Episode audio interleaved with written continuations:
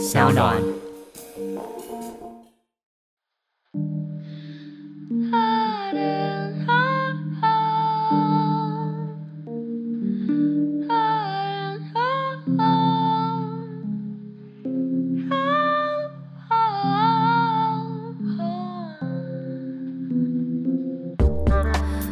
伪装的你，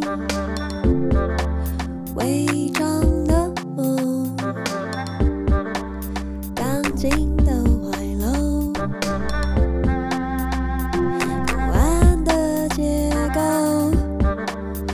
伪装的你，伪装的我，安静的角落。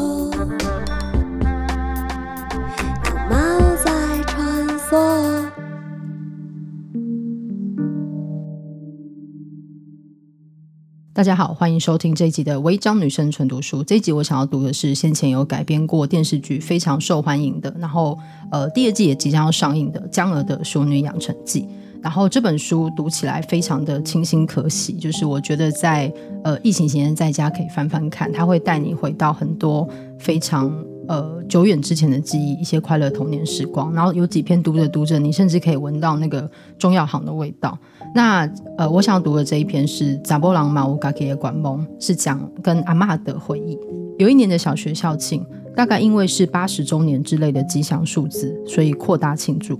除了本来固定举行的校庆运动会之外，当天还有许多嘉宾表演。我在操场上居然看见阿嬷和妈妈在司令台上跳舞，对街百货行的老板娘也在上面。那是他们早学会的成员。他们平日一早趁着天刚亮，小学生还没上学，利用学校的操场跳妈妈土风舞。阿嬷先加入，不久后妈妈也一起。我本来不觉得这件事和我有关，他们出门进门反正都是我睡梦中的事，万万没想到会在学校的校庆上看见他们出现在司令台。他们两个和我平日老在街边遇到的阿姨阿婶，去把头发 settle 的卷蓬蓬，涂上红唇和浓黑的眉毛，穿上红艳艳的原住民风服饰，打着赤脚在跳高山青。他们身上的衣服连同头饰绑腿，不知缝了多少铃铛，银闪闪的。一群首领女性青春活力的又跳又跺又挥，校园里全是叮铃声。我和同学们看着台上自己的家长忘情的舞姿，心里很是震惊。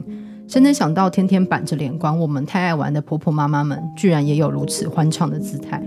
论跳舞，阿嬷的资历比妈妈早，妈妈是为了运动健身才去找学会，阿嬷则是从我有记忆以来一向有她跳舞的社群，她是真心喜欢跳舞。家里对面是一家西医院，先生娘气质很好，阿嬷常在背后羡慕她生的蓬勃白嫩，偶尔她会约几个住在邻近的妈妈一起练舞。我只跟着阿嬷去过几次，三星牛的二楼和我家二楼格局差不多，彩色的洗瓷子地板，木头窗框，就是单座沙发椅，天花板吊扇，只是三星牛家飘的是消毒水味，我家的是药材味。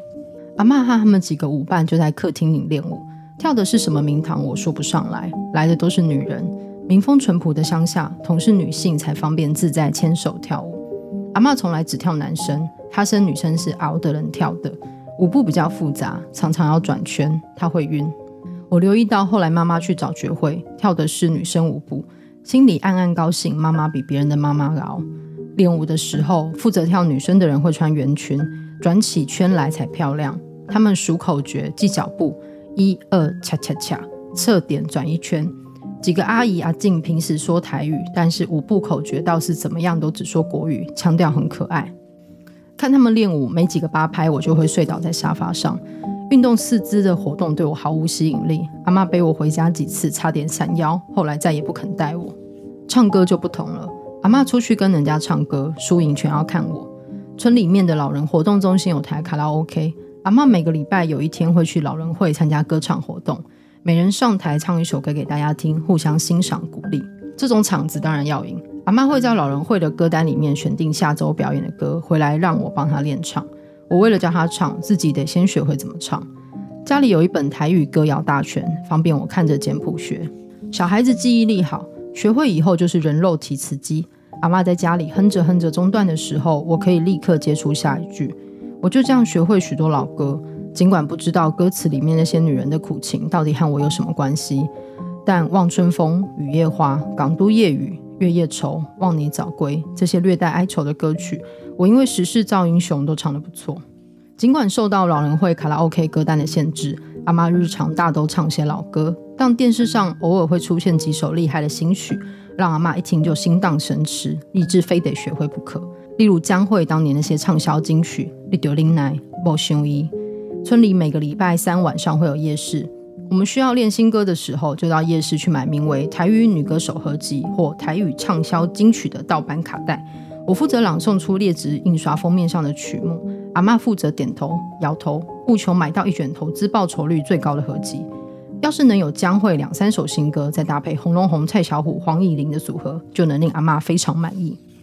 回到家以后，要把印得跟蚂蚁一样小的歌词先抄到笔记簿，方便阿嬷的老花眼看，再和阿嬷一起抱着录音机边听边学。阿嬷需要比我多听很多次，遇到拍子复杂的曲子，听十来遍还未必能跟上。旧式的卡夹录音机很难掌握倒带的位置，阿嬷一个人练歌的时候，很容易不小心按错键，一旦该倒带的地方按到快转，就再也找不回原来的那首歌。阿嬷可能经常夜里一个人在房里被录音机惹得火冒三丈，隔天一见到我会立刻吩咐我写好前后停放贴到按键。她没有耐性等我到店口拿空白标签，直接拉开梳妆台抽屉，拿出沙龙 pass 就让我写在上面。人烦躁的时候做一点任性的事情，蛮有镇定效果。而且沙龙 pass 的显色与粘着效果要比文具店卖的标签贴纸好上几倍，我如果没有这个阿嬷，大概不会有这种知识。